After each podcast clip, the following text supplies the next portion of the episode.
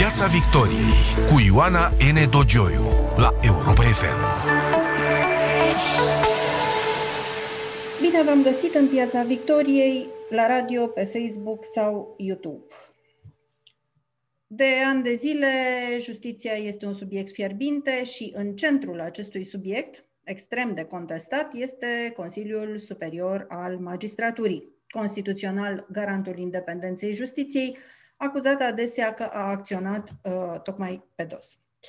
Invitatul meu în această seară, într-un uh, interviu exclusiv, este președintele CSM, domnul judecător Bogdan Matescu. Bună seara, domnule judecător! Bună seara și vă mulțumesc pentru invitație. Bună seara tuturor! Domnule judecător, domnule președinte CSM, sunteți primul președinte al Consiliului uh, din uh, tabăra, din grupul celor care s-au uh, opus constant în acești ani asaltului asupra justiției. Ați fost cumva într-un fel de opoziție.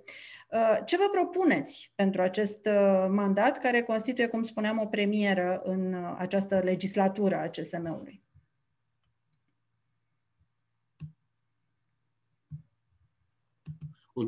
Deci, aș vrea să încep uh, cu o lămurire. Aș vrea să nu mai existe nici măcar la nivel de percepție ideea de tabără. Înțeleg, în schimb, opinia, într-adevăr, sunt o voce care s-a opus uh, anumitor prevederi din așa zisele reforme recente ale legilor justiției. Însă vreau să cred în continuare că acest moment al taberelor, al separării, al polarizării în Consiliu s-a încheiat și unul dintre principalele obiective pe care mi le-am propus în calitatea de președinte a fost tocmai a da Consiliului un glas cât se poate de unitar, cât se poate de, cum să vă spun, urmat în urma unui consens cât mai larg pentru binele magistraturii și al sistemului judiciar în ansamblul său. Dar cum de s-a, pogo- cum de s-a pogorât această armonie? Pentru că noi știm, am văzut, a fost în văzul lumii ce s-a întâmplat în toată perioada trecută, cu blocaje, cu boicoturi, cu acuzații publice n-aș zice nici armonie, ca să păstrăm uh, discursul echilibrat. Bineînțeles că există în continuare divergențe de opinii. Aș fi vrut doar să fiu președintele și membru în continuare a unui CSM mai articulat și care să nu uh, dea senzația, să nu dea percepția publică a unei uh, polarizări excesive. În acest sens ne-am exprimat obiectivul. Divergențe de idei vor fi în continuare. Dumnezeule, nu suntem născuți toți la fel, putem să avem aceeași opinie, atât timp cât ea este documentată și cât respectăm instituțional aceast, acest organism constituțional și reclădim credibilitatea, cred că, cred că este în beneficiul tuturor. Acesta este primul obiectiv. În proiectul meu de candidatură, care este atașat pe pagina de web a Consiliului, aveți acolo toate obiectivele vizează într-adevăr o reformă a Consiliului din interior, o fluidizare a mecanismelor administrative, astfel încât să răspundă cât mai prompt nevoilor magistraturii și ale societății. Am în vedere o îmbunătățire a comunicării, iată-mă aici, de vorbă cu dumneavoastră, și sub acest aspect mi-am propus și colegii au fost de acord și cu această, această, acest obiectiv de, o, de a reprezenta o prezență mai, mai, mai largă, mai, mai intensă accentuarea mecanismelor de independență, de apărare a independenței judecătorilor și procurorilor a sistemului judiciar în ansamblul său și uh, o abordare cât mai onestă, cât mai tehnică, cât mai obiectivă în procesul de reconstrucție care a fost uh, inițiat încă de anul trecut a legilor justiției. Le vom lua pe rând, uh, însă, mă rog, prima chestiune care uh, atrage atenția și care este cap de afiș de ceva vreme deja este uh, chestiunea SIJ, a Secției Speciale pentru Investigarea Infracțiunilor din Justiție. Uh, există un proiect de desfințare a SIJ inițiat de Ministerul Justiției încă din februarie anul trecut, deci ca se face anul și el nu a primit un aviz de la uh, CSM. Când credeți că uh, CSM va da un aviz pe acest proiect de, de desfințare a SIJ? să luăm uh, pașii uh, procedurali aferenți fiecărui proiect. Într-adevăr, a fost primit un proiect în cursul anului trecut de desfințarea secției de investigare infracțiunilor de justiție, uh, însușit de Ministrul Justiției de la acea dată. Apoi, acest proiect a fost pus în dezbatere publică și retras, întrucât, țin minte că ministrul titular devenise o perioadă de timp interimar. A trecut timpul, am primit un nou proiect, de data aceasta pot să spun că este nou proiect și voi dezvolta, dacă este cazul, de ce, de la actualul ministru al justiției, care va fi pus uh, pe ordinea de zi a plenului de îndată ce toți membrii plenului Consiliului Superior al Magistraturii vor fi disponibili, uh, pentru că una dintre înțelegerile pe care uh, le-am avut și pe care eu vreau să le respect cu simțenie este că atunci când avem în discuție chestiuni controversate, să le spunem așa, trebuie să participe toți membrii Consiliului Superior al Magistraturii la dezbatere. Prin urmare, următoarea ședință de plen probabil că vom avea o dezbatere pe uh, acest proiect de lege. Vă spuneam doar că eu consider că este un nou proiect de lege și aș vrea să fac niște nuanțe cu privire la această situație. Uh, anteriorul proiect făcea referire la desfințarea secției și la revenirea competențelor conform legii generale, da? DICOT, DNA, PCA, PGE, cu două garanții în opinia inițiatorului de atunci, un aviz, o autorizare din partea Procurorului General și un aviz din partea secției corespunzătoare la trimitere judecată. Aceste două garanții, astfel cum au fost ele menționate, au fost înlăturate din acest proiect și cred că poate fi făcută o dezbatere pe această temă. Aici e o mică uh, contradicție. Uh, când l-am întrebat pe Ministrul Justiției, îmi spunea că nu a retras nicio clipă că acest proiect din februarie, îmi spunea domnul Stelianion, nu a fost retras de la CSM. A operat doar acele modificări în interiorul lui, dar este... Nu mi-a spus că... Exact asta l-am întrebat, ce, cum de a ajuns să-l retrimită, fusese retras și mi-a spus că nu. Bun, procedural, este opinia dânsului că nu a fost retras. Noi am considerat în cursul anului trecut că odată ce a fost scos din dezbatere publică și că ministrul de atunci devenise interimar, că nu se impune a se da un aviz, dar aduceți-vă aminte, noi anul trecut am avizat, plenul a avizat, o propunere de sfințare a SIJ ca inițiativă parlamentară și nu s-a mai făcut referire și la acest proiect. Cred că dacă erau insistențe, puteam uh, să îl dezbatem și pe acesta. Cert este că acum suntem sesizați cu un proiect de lege, inițiat un proiect, nu, o propunere de proiect de lege, pentru că nu a fost însușit de guvern și aici putem discuta, în schimb, n-aș vrea să fiu foarte tehnic, înaintat de Ministrul Justiției, care presupune desfințarea acestei secții și revenirea la status quo ante, la competența drept comun, DNA, DICOT, respectiv PCA, Partitul de pentru Curtea de Apel, Partitul General. Și când credeți? Deci mi-ați spus că trebuie să când ar putea fi pus uh, pe ordinea în de zi? În februarie? Cel mai scurt timp posibil, în luna februarie, cred că vom putea, dacă uh, suntem toți prezenți și mă gândesc că vom fi în această perioadă. O să știți că au fost lipsuri din motive obiective. Nu a, fost, nu a avut nimeni intenția, nimeni, să întârzie cumva avizarea acestui proiect. De altfel, Ministerul, mergând până la absurd, deși nu se va întâmpla așa, Ministerul Justiției, în calitate de titular al propunerii către uh, guvern, da, poate să continue. Obligația constituțională, obligația legală a fost îndeplinită, aceea de a solicita. Prin urmare, noi nu ne putem transforma într-o piedică, dacă există voință. Dar, dar, vom dezbate în plenul Consiliului atunci când vom fi toți prezenți, în cel mai scurt timp, posibil, da, luna februarie. Spuneați că e o chestiune de discutat în privința acelor garanții uh, pe care le prevedea proiectul anterior. Uh, dumneavoastră considerați că ele erau necesare, erau utile sau e mai bun un asemenea proiect uh, sec de desfințare a SIJ?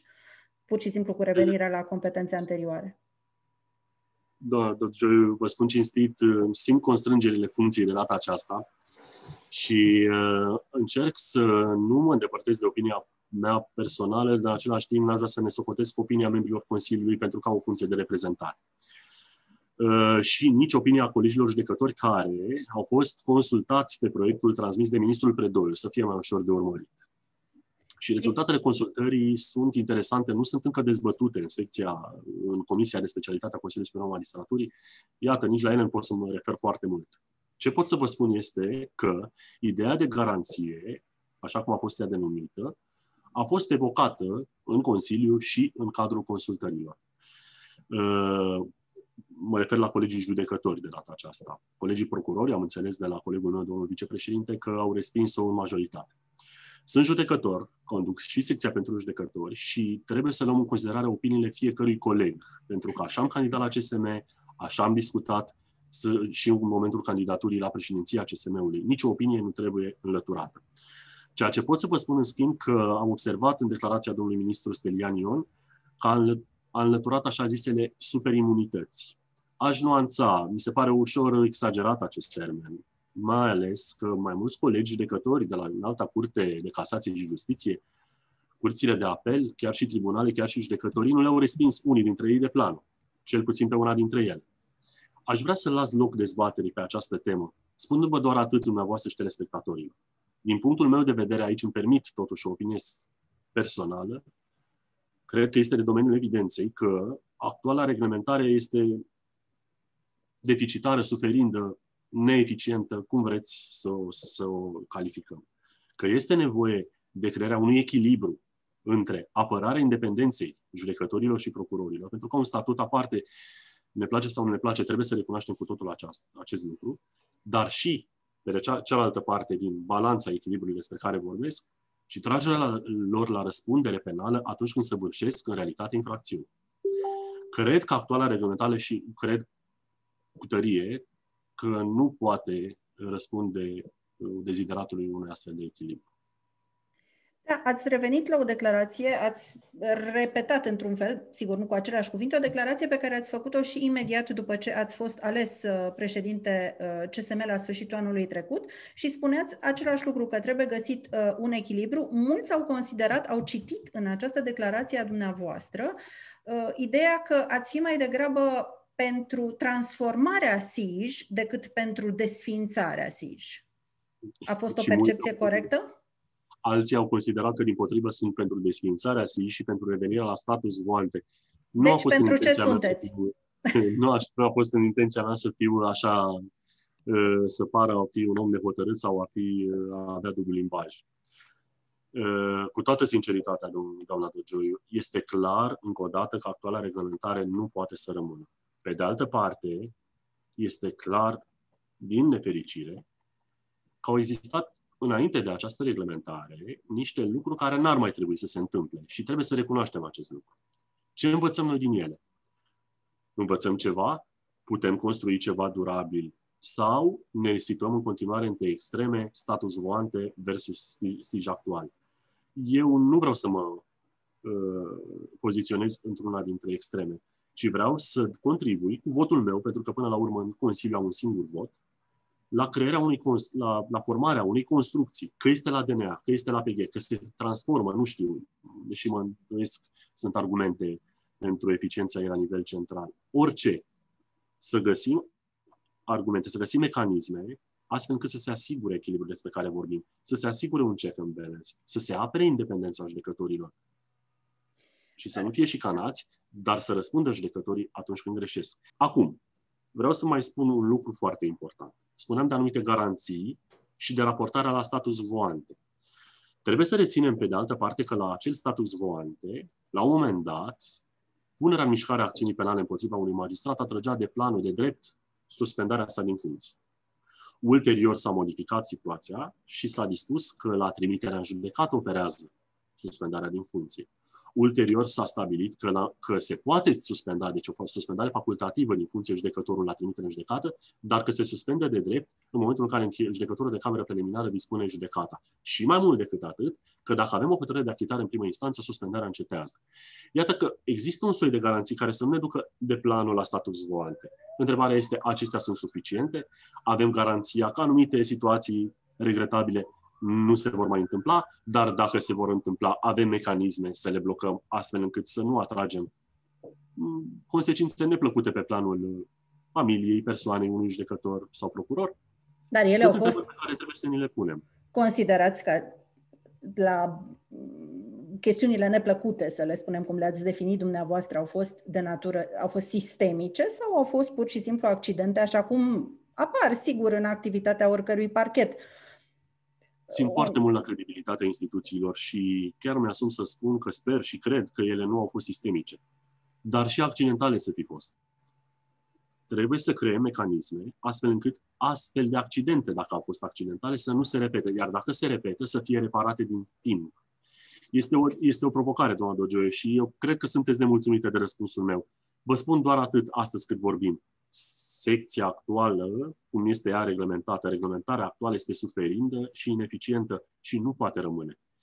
Ce punem în loc? Așteptăm dezbaterile și opiniile colegilor noștri judecători și procurori și opiniile membrilor din Consiliu, pentru că opiniile sunt împărțite și vom ajunge la cea mai bună soluție.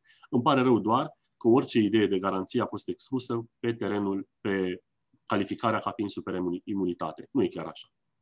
Uh, dar dumneavoastră, judecătorul Bogdan Matescu, de data asta, uh, considerați că ceea ce se vehiculează în zona decidentă politică, și anume înființarea unui fel de un fel de SIJ 2.0 care să preia în cadrul parchetului general doar dosarele de corupție, astfel încât uh, revenirea la situația anterioară să excludă DNA-ul. Toate se întorc acolo unde e competența, mai puțin dosarele de corupție care să nu se întoarcă la DNA, ci la un fel de secție specială 2 în cadrul parchetului general. Vi s-ar părea fezabilă soluția asta? Principial vorbind, nu... Principial vorbind, una dintre, unul dintre dezavantajele constituirii unei secții la nivel central este lipsa de eficiență prin prisma distanțării față de restul teritoriului, față de locul în care fiecare judecător și procuror își desfășoară activitatea. Iată un dezavantaj. Un avantaj ar fi cum că cel care urmărește penal nu poate să urmărească și pe judecătorul care îl judecă. Mă feresc cu toată condescendența și vă înțeleg supărarea să dau răspunsul categoric, pentru că vreau să nemulțumirea. Vreau să mm, dau nicio. loc dezbaterilor cele mai, cele, mai, cele mai bune dezbateri, cele mai constructive dezbateri în Consiliu. Să știți că sunt foarte multe argumente pe care nici eu la un moment dat nu le-am avut în vedere. Încă o dată spun, cred în continuare că această reglementare nu poate să existe și că trebuie o reglementare robustă să asigure acel echilibru și vom vedea care e cel mai bun. Trebuie să avem un punct de plecare. Din păcate, în acest proiect, situația este status quo ante, din păcate sau din fericire, nu știu cum va hotărâ Consiliul, status quo ante, punct. Cred că personal, acum am permit, ar fi fost bun un, un bold, eu știu, un, un, un motiv de dezbatere, o propunere de la nivelul inițiatorului, astfel încât aceste discuții să fie făcute cât mai larg și să pornească de acolo. Credeți că se impune, spuneați că trebuie creat un echilibru între protecția independenței magistratului și răspunderea magistratului atunci când el greșește. Se tot discută despre răspunderea magistraților. Credeți că ar trebui să existe modificări legislative în privința răspunderii magistraților? Dacă ne referim la cea penală, cred că am purtat discuția anterior pe competență și pe modul în care răspund. Judecătorii răspund penal și procurorii și astăzi de lege lata. Pe răspunderea lor disciplinară avem suficient uh, temei, mă refer la dreptul material, da? la abaterile incriminate de lege și judecătorii, spre deosebire de alte profesii juridice, nu știu, nu vreau, sau nejuridice, chiar răspund și dovadă este activitatea secției pentru judecători în materie disciplinară, ne-am creat, ne-am asumat un principiu, trebuie să asanăm sistemul din interior și să sancționăm faptele sancționabile. Există așadar și răspundere disciplinară. Dacă ne referim la răspundere civilă, la răspundere pentru, văzusem o dezbatere pentru așa zisele erori judiciare, există și aceasta, este reglementată. Judecătorul care cu rea credință sau gravă neglijență produce erori, el răspunde și poate fi urmărit de către stat pe calea unei acțiuni în regres. Avem temeiuri. Pe procedura răspunderii Uh, cazuri nu avem, statul nu a exercitat, din câte cunosc, niciun drept la, la regres, pentru că acele despăgubiri despre care vorbim la CEDO, pe care le plătește statul român, sunt, trebuie să recunoaștem și să spunem răspicat, în marea lor majoritate, probleme legislative. Deci ele sunt consecințele unor probleme legislative. Lipsuri din lege, legi greșite care nu sunt conforme cu Convenția Europeană a Drepturilor Omului, astfel încât majoritatea proceselor pierdute la CEDO de statul român, marea majoritate, vizează disfuncții la nivelul elaborării actelor normative de nivel primar. Ați vorbit despre uh, chestiunea răspunderii disciplinare a magistratului și aici intră în joc o instituție care, pentru foarte mulți magistrați cu care am vorbit, reprezintă un instrument de hărțuire mult mai eficient și mai temut decât uh, SIJU, care vizează răspunderea penală, și anume Inspecția Judiciară. Iar uh, datele arată că 50% din acțiunile inspecției judiciare fie sunt respinse de CSM, fie ajung să fie uh, respinse în instanță. Deci, echivalentul, hai să spunem pentru public, al unui procent de achitări de 50%. Uh, care este punctul dumneavoastră de vedere în privința activității inspecției judiciare și ce poate să schimbe CSM din acest punct de vedere? Dacă își propune să schimbe ceva. Da. Este un subiect pe care l-am dezbătut la un moment dat chiar și în spațiul public. Și ceea ce spuneți dumneavoastră acum, am spus-o și eu la acel moment, al anului 2019, și nu-mi iau înapoi vorbele, consider în continuare că un indice de respingere, așa zis de achitare mare, nu este în regulă. Nu este în regulă pentru că dacă acest lucru s-ar fi întâmplat la DNA, să zicem, sau la alte structură de parchet, pe bună dreptate, pe, și atenție, trebuie să nuanțez, în lipsa unor modificări legislative, unor decizii ale Curții Constituționale. Probabil că foarte mulți ar fi fost mai nemulțumiți decât mine. Uh, a fost o situație și este regret, a fost regretabilă un indice foarte mare de, de așa zise, achitări.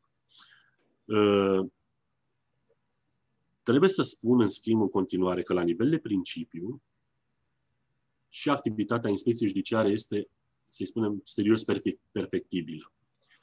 Uh, m-ați întrebat de ce remedii are Consiliul. Legea din 2018 creează un, un, o structură intermediară a Consiliului, care numește procurorul, uh, inspectorul șef uh, al inspecției, care îl poate revoca, în schimb, o poate face numai pe baza unui raport extern independent pe care inspecția judiciară îl contractează, deci stabilește obiectivele. Aceasta este legea. Nu este vina nimănui, nici a inspecției, nici a nimănui. Aceasta este legea. Și care unor mai și stă în sertar cu anii, cum s-a întâmplat cu raportul de activitate din 2016, dacă nu mă înșel. Da, e adevărat. Oricum, chiar acel raport, mm, și n-aș vrea să considerați ca fiind o abordare, nu știu, peorativă la adresa specialiștilor de la acea societate cunoscută de audit, are un specific. Auditul în sistemul judiciar este de un specific aparte, iertați-mi pleonazmul, este aparte. Sunt anumite coordonate pe care un manager de sistemul judiciar le urmărește și care de cele mai multe ori nu sunt abordate în cuprinsul acelui raport. Uh, la nivel de principiu spuneam și nu vreau să antamez foarte mult modificări din legile justiției, dar trebuie să o spunem, am spus-o întotdeauna, fără să personalizăm, nu este bine să avem o mare putere de decizie în mâinile unui singur om. Și că trebuie să existe un mecanism de balansare de check and balance în toate domeniile, pentru că am spus-o când am vorbit despre DNA, SIJ versus structură paralelă, structură nouă, o spunem și în cazul inspecției ori de câte ori lipsește un mecanism de echilibru, lucrurile pot să degenereze. Dacă nu ai remediile legislative, astfel încât să poți să intervii în echilibrarea lor, lucrurile nu pot merge într-o direcție potrivită în prezent, trebuie să știți, și dumneavoastră și telespectatorii, că inspecția judiciară este condusă de un inspector șef, este structură independentă, chiar dacă în lege scrie că este în cadrul Consiliului Superior al Magistraturii. Inspectorul șef numește comisiile care recrutează inspectorii, inspectorul șef stabilește normele de inspecție și toate celelalte, indiferent de persoana inspectorului șef, astăzi este domnul netejor, mâine poate să fie altcineva, nu este în regulă să existe atâta putere de decizie în mâinile unui singur, unei singure persoane, este părerea mea și mi-o asum în continuare. Proiectul de modificare a legilor justiției, care este în dezbatere publică, uh, prevede o reformă destul de radicală la nivelul uh, inspecției judiciare, cu mm, concursuri pentru acest post uh, prezidate de INM pentru fiecare inspector și organizate de INM pentru fiecare inspector, de exemplu. Sunteți de acord cu această nouă formulă? Putem să discutăm despre ea Totuși, reamintesc și inițiatorilor și telespectatorilor că garantul independenței justiției este CSM-ul și INM-ul este în coordonarea CSM-ului. Cred că ar trebui o implicare mai adecvată și a Consiliului alături de INM și numirea să se facă în colaborare cu INM, iar nu exclusiv de către INM. Să nu uităm rolul INM-ului de formare, de specialiști, într-adevăr, dar nici rolul de decident și de garant al Consiliului. A existat o mare tensiune la începutul mandatului domnului Stelian Ion în privința uh, pensionării magistraților. Domnia sa a făcut o declarație în care a spus că dorește uh, creșterea vârstei de pensionare a magistraților, apoi uh, confruntat, spune domnia sa, cu cifrele pe care le-a văzut, și cu un număr destul de mare de cereri de pensionare depus imediat, uh, depuse imediat, a retractat această declarație. Care este punctul dumneavoastră de vedere în privința vârstei de pensionare a magistraților? Ar trebui ea ridicată, modificată în vreun fel, dar și în privința calculului cuantumului pensiei, care uneori ajunge să depășească salariul? Uh, orice paralelă este exclusă, dar mi-amintește de un um, fost demnitar care cita din sine însuși și n-aș vrea să ajung și la acolo, totuși, da? Uh, dar va trebui să o fac. În ceea ce privește modul de calcul, am avut o poziție publică și mi-o mențin, indiferent uh, de alte opinii. Consider în continuare că este inacceptabil, este de neconceput, fără supărare, asumat, vă spun, ca un judecător pensionar să aibă o pensie mai mare decât judecătorul coleg de birou de lângă care pleacă acest lucru poate fi discutat. În schimb, declarațiile nefericite ale domnului ministru, într-adevăr, au determinat, nu știm în ce măsură, unii spun mai mare, alții mai mică, un val de pensionări fără precedent. Într-o singură ședință am pensionat 45 de judecători, e ca și când o curte de apel ar fi dispărut de pe fața pământului, cum zicea cineva, wow. și nu este în regulă. Mult. Este adevărat că doar judecători plus procurori nu am evidența de la colegii de la secția pentru procurori. Este adevărat, în schimb, că și domnul ministru a retractat acea declarație. Și ca să vă răspund punctual, părerea mea despre o vârstă de pensionare la magistrat este următoarea. Față de specificul muncii unui magistrat român, nu se poate susține o vârstă de pensionare. Magistratul român în sistemul românesc nu este uh, similar magistratului din common law, unde este selectat spre apusul, spre maturitatea carierei, are un specific aparte. Magistratul român are milioane, în general, de dosare da? pe an, pentru că acesta este, acesta este raportul din starea justiției, peste de ordinul milioanelor.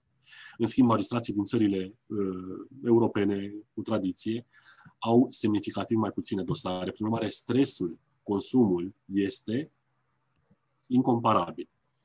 Da, putem să discutăm, pornind de la decizia 900 a Curții Constituționale, ce vechime asimilăm vechime magistratură. Pentru că, într-adevăr, nu pare a fi normal să stai 20 de ani avocat și după 5 ani să iei cu pensie de magistrat. Corect, a spus o Curtea Constituțională în decizia 900 de anul trecut. Putem, iată, să discutăm despre o bază de calcul adecvată, astfel încât pensia magistratului care trebuie să rămână de serviciu, și asta mi-asum, chiar dacă nu este nepopulară, specială, cum se spune în spațiul public, trebuie să rămână și pot să argumentez mult timp, dar nu o fac, va trebui să fie apropiată mediei venitului net, iar nu să o depășească. Iată discuții pe care le putem face, iar eventualele modificări ar afecta oricum și pensiile în plată, pentru că ele dispun pentru viitor. Deci, iată, aceste discuții pe care le facem oricum n-ar putea influența vreun judecător să se pensioneze. Sunt discuții pe care le facem, pentru că nu sunt sindicaliști. Dar trebuie să avem, cum să vă spun eu, consecința vorbelor atunci când aruncăm în dezbatere un subiect extrem, extrem de sensibil că iată ce consecințe a produs. Declarația a fost retrasă, cererile de pensionare nu. Mai este o chestiune foarte delicată, aceea a așa numitelor VRS-uri, ca să traducem pentru publicul larg, sunt niște drepturi salariale uh, căpătate pe care uh, uh, magistrații le obțin, judecătorii le obțin în instanță și, și care și procurorii uh, și care le ridică foarte mult veniturile, nu o să intru în considerente tehnice. Considerați, mulți spun că nu este în regulă uh, ca politica salarială a justiției să fie stabilită în justiție, în instanță. Și că ar trebui intervenit legislativ aici, o spune chiar uh, domnul ministru al justiției, lăsând să se înțeleagă că nu exclude varianta unui conflict la Curtea Constituțională, deși nu-i place ideea.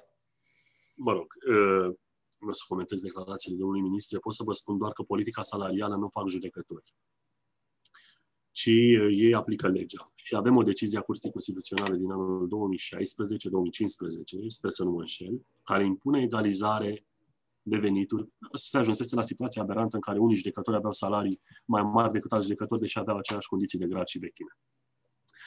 Eu cred că problema se poate rezolva, pentru că nu este determinată de noi, uh, doamna Dogeu este determinată de, de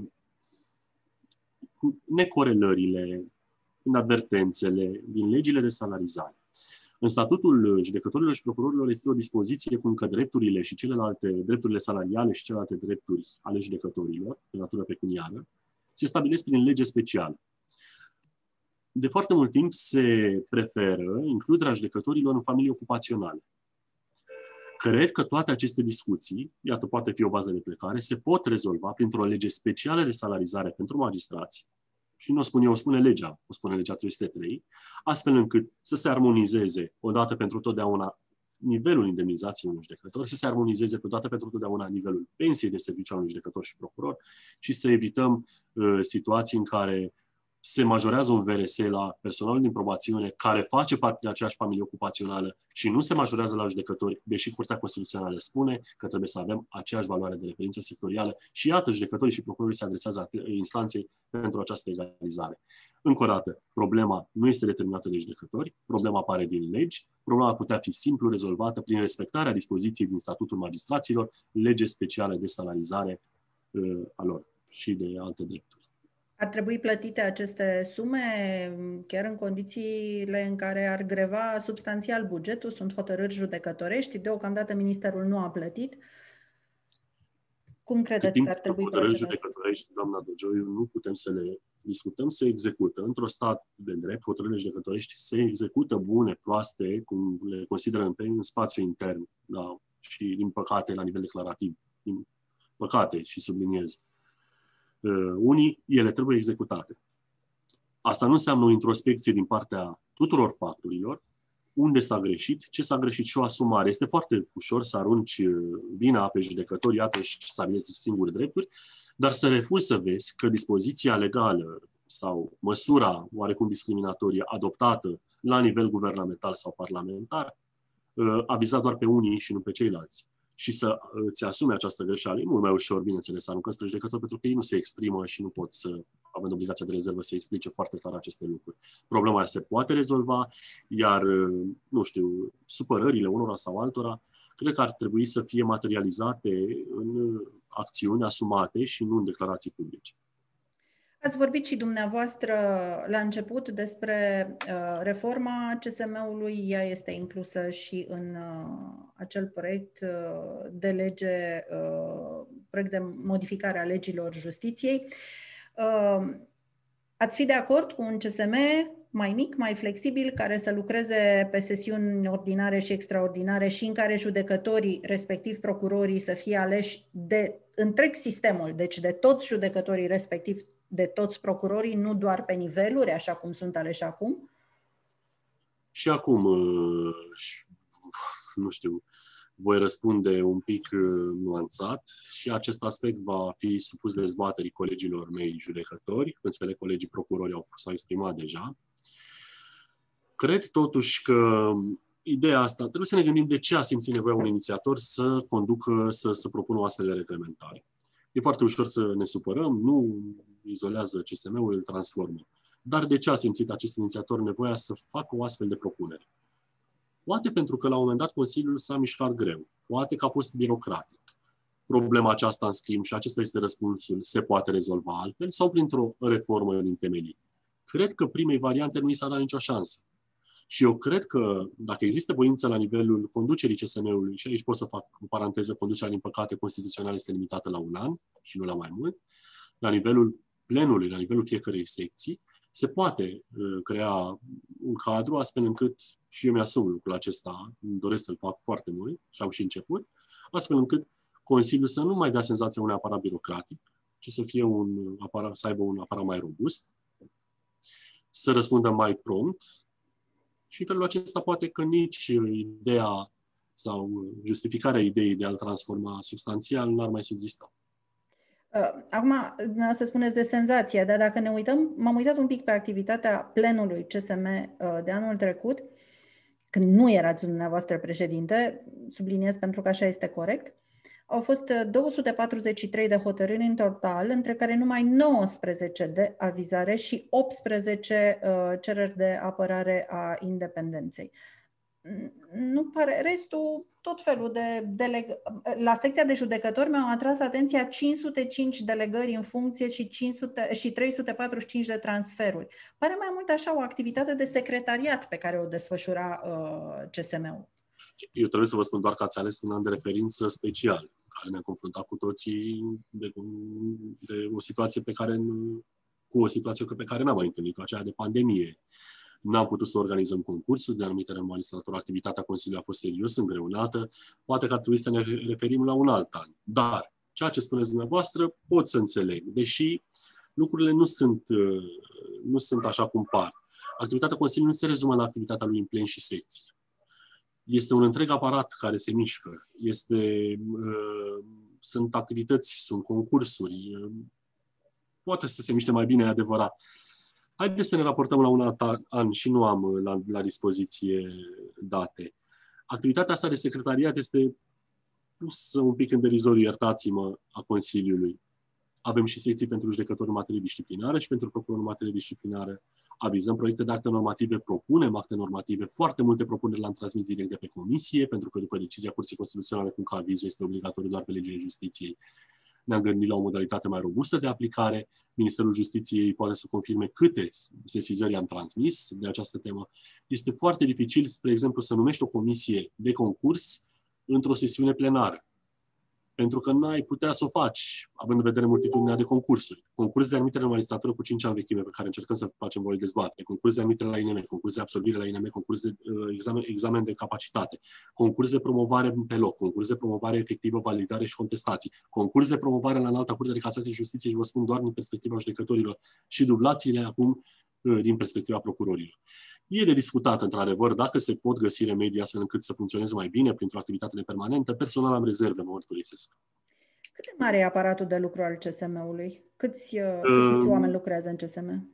200, imediat vă spun, ca să fiu foarte exact, iertați-mă, am avut și o zi foarte, foarte încărcată. Ocupate 223 la 1 ianuarie 2020. 200... Total, schema 304, în prezent suntem puțin peste 200, au mai plecat colegi.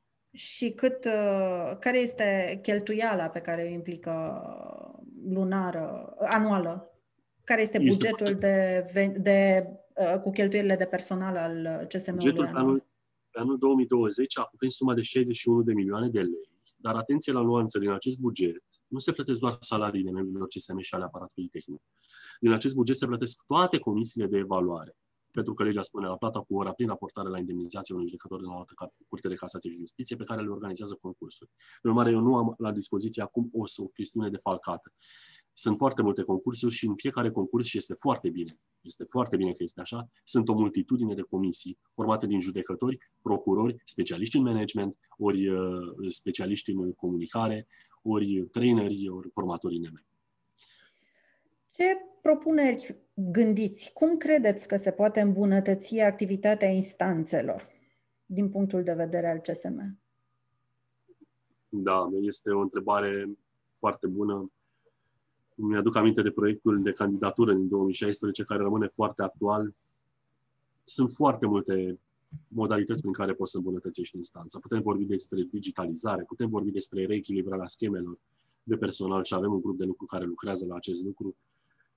Trebuie să vă spun, fără să vă plictisesc în chestiuni foarte tehnice, deși pot să le dezvolt dacă simțiți nevoia și chiar vă rog, că activitatea instanțelor se poate îmbunătăți în două moduri principale, în mod esențial.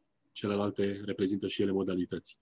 În primul rând, degrevarea lor. Degrevarea judecătorilor de activități non-judiciare, pentru că judecătorul din România de la, face de la calculat taxe de timbru capetele cele complexe până la pronunța hotărâri definitive în materie penală, în materie de concurență, în materie de contencios, în materie de ce vreți dumneavoastră. Poate ne gândim să încurajăm litigiile de și rezervele mele, nu pornind de la calitatea celor care le prestează, ci pornind de la, nu știu, cultura românului, acela de, aceea de a dori să ajungă mereu la justiție, să ne gândim la proceduri filtru, astfel încât să nu ajungă orice petiție. În toate țările civilizate este așa. Din păcate, trebuie să o spun aici, ne lovim, nu ne lovim. Este o constrângere constituțională, dar ne lovim de zidul abordării curții constituționale a noțiunii de acces la justiție. Degrevare, în primul rând, spuneam de două, și în al doilea rând, respect. Degrevare și în al doilea rând... Și respectul pentru activitatea respect. judecătorilor, doamna Dogioiu, trebuie să vină... Respect. respect. Respectul trebuie să vină din două direcții, exterioare și interioare. Dacă am degrevare și dacă judecătorii se ocupă doar pe ce ar trebui să se ocupe un judecător european și dacă munca lui este respectată și nu dusă în derizoriu pe toate posturile de televiziune sau de către toți oamenii, de către toată lumea, că nu vreau să mă arunc în calificative acum, cred că lucrurile ar sta mai bine. Dar, încă o dată, respectul acesta vizează deopotrivă respectul exteriorului față de judecător și respectul judecătorului față de profesia lui, iar aici treaba CSM-ului să regleze această a doua dimensiune a ideii de respect. Exact cum? Dacă e treaba CSM-ului, cum? Printr-o asumare de gestionare onestă a vulnerabilităților interne. îmi place să schimb lucrul acesta, fără să fiu nevoit să dezvolt sau să particularizez, nu trebuie aruncat gunoiul supreș pe limbaj live. Și care, sunt, și care sunt principalele vulnerabilități pe care le vedeți dumneavoastră? Păcate avem vulnerabilități cu titlul de excepție, pentru că regula în magistratură este buna credință, responsabilitatea și știința de carte. Sunt vulnerabilități astfel încât uh, una dintre cele trei concepte pe care le-am enumerat nu sunt atât de prezente. Concret? Sigur că da, modalitățile concrete prin care putem să asigurăm standardele ar fi o inspecție judiciară eficientă și o procedură disciplinară robustă și corectă, organe de anchetă penală, în cazul acelea cu totul excepționale, eficiente, cenzurarea mai adecvată a derapajelor publice sau particulare, iată situații în care putem să intervenim. Repet, în schimb, regula în magistratura este bună credință și responsabilitatea. Excepția, în schimb, a fost de multe ori extrapolată și generalizată. Nu este corect. Poate că avem și noi o vină, poate că n-am explicat suficient, poate că n-am acționat suficient, analizăm și ne îndreptăm. Au existat două decizii ale CEDO care au uh, zguduit magistratura. Uh, una s-a referit și este celebră, cazul uh, Laura Codruța Chiuveși. Uh, cea de-a doua o privește pe uh, judecătoarea Camelia uh, Bogdan, uh, care și domnia sa a câștigat uh, uh, și-a găsit dreptatea parțială uh, la CEDO. Ce ar trebui modificat pentru în lumina uh, acestor decizii CEDO, din punctul dumneavoastră de vedere? reprezintă justificarea unei abordări pe care am avut-o anterior în discuția noastră, aceea că anumite condamnări CEDO sunt, majoritatea condamnărilor CEDO sunt rezultatul legislației proaste. Doamna judecător Bogdan, în cazul dânsei, curtea a constatat încălcarea uh, dreptului de acces la o instanță pentru că legea prevede, legea prevede că în cazul în care se aplică sancțiunea excluderii din magistratură, judecătorul este suspendat de drept. Iar împotriva acestei suspendări, el nu, el nu are cale de atac. Această dispoziție a fost cenzurată, dacă îmi permiteți, paralel către CEDO. Nu ați zguduit nimic. În al doilea rând, pe această hotărâre vreau să vă spun că din inițiativa Consiliului a fost o discuție mai amplă în Consiliu pe aceste mail. Chiar înainte să se pronunțe Curtea Europeană a Drepturilor Omului, Comisia 1 a Consiliului Superior al Magistraturii a transmis către MJ, apropo de ce discutam mai devreme, o propunere legislativă astfel încât să se dea dreptul judecătorului să atace și această suspendare de drept. Iată așadar că din perspectiva noastră, din această perspectivă a judecătorului este rezolvată. Ce a ținut de noi am făcut, am sezizat ministrul, așteptăm un pachetul de legi să se concretizeze. Prima hotărâre, într-adevăr, a fost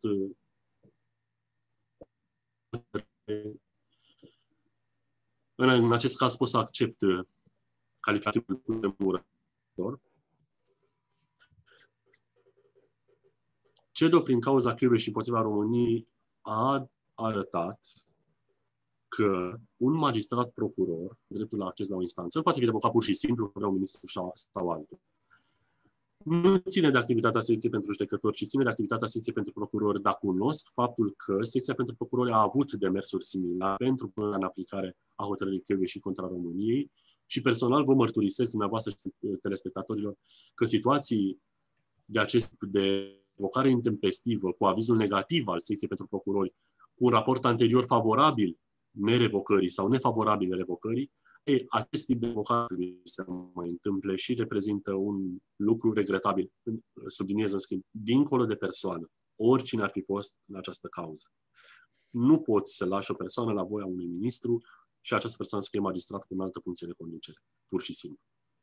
Considerați? Repet, nu vreau să personalizez, vorbim principial, principial. tehnic și mi-asum ceea ce spun este greșit să abordăm, ori de câte ori se schimbă ministrul, schimbăm procurorii șefi, pentru că, pentru că, dacă facem lucrul acesta, înseamnă că acceptăm că procurorii fac un fel de program de guvernare, ori, atât cât avem această Constituție și acest statut, ei au statut de magistrat și vor trebui să aibă uh, stabilitate pe aceste funcții, în, în egală măsură și responsabilitate însă. Uh, domnule judecător Bogdan Matescu, considerați că în, chiar în lumina ceea ce am vorbit acum, uh, uh, avizul uh, secției de procurori a CSM ar trebui să devină conform avizul pentru, pe propunerea unui procuror șef? ar trebui să devină conform sau... Sunt președinte CSM și înțeleg întrebarea dumneavoastră și nu pot să fac uh, abatere de la voința secției pentru procurorul de stat în sens, secția pentru procuror dacă în 2018 a adoptat o hotărâre prin care solicită un aviz conform. N-aș vrea să mă înșel, sunt sigur că așa a făcut-o și nu am decât calitate de președinte să le susțin lucrul acesta, punctul lor de vedere. Este un punct de vedere tehnic, este un aviz partea unui, unui organism apolitic ales către procuror. să spun, Comisia de la de, uh, uh, mecanism de cooperare și, și verificare, Comisia Europeană a impus un mecanism de bunătățire a recrutării procurorilor cu rang înalt. Un check and balance, o înțelegere reciprocă. Este avis conform cum își doresc colegii procurori, că e o altă modalitate prin care să se dea curs opinii unui, unui, unui grup de magistrați aleși de, aleși de alți magistrați, e treaba legiuitorului să o facă. Dar trebuie să nu conteze atât de puțin un aviz dat de Consiliul Superior Magistratură. Uh, și pentru încheiere, dacă nu trebuie să conteze puțin un aviz dat de avizul de CSM, considerați că um, promovarea proiectului privind desfințarea SII cu un eventual aviz negativ al uh, Consiliului sau orice proiect de lege, vor veni proiectele legilor justiției, discutăm principial, uh, nu ar trebui promovat un proiect de lege care are avizul negativ al CSM-ului? Pentru că spuneați că nu are. Eu am spus doar că nu trebuie să conteze atât de puțin, dar trebuie să subliniem situațiile neanaloge în care ne aflăm. Acolo vorbim despre numiri de magistrați, unde am spus că nu trebuie să conteze puțin. Aici vorbim despre un proces legislativ și potrivit Constituției, organul legislativ suprem este Parlamentul României. Îmi mențin punctul de vedere că nu ar trebui să conteze puțin un aviz al Consiliului nici în această situație, în schimb, dreptul Parlamentului, atât cât avem Constituția actuală, ne place sau nu ne place, trebuie să o recunoaștem, este suveran. Domnule președinte CSM, Bogdan Matescu, vă mulțumesc foarte mult pentru acest interviu. Și eu vă mulțumesc. Piața Victoriei cu Ioana N. Dogioiu la Europa FM.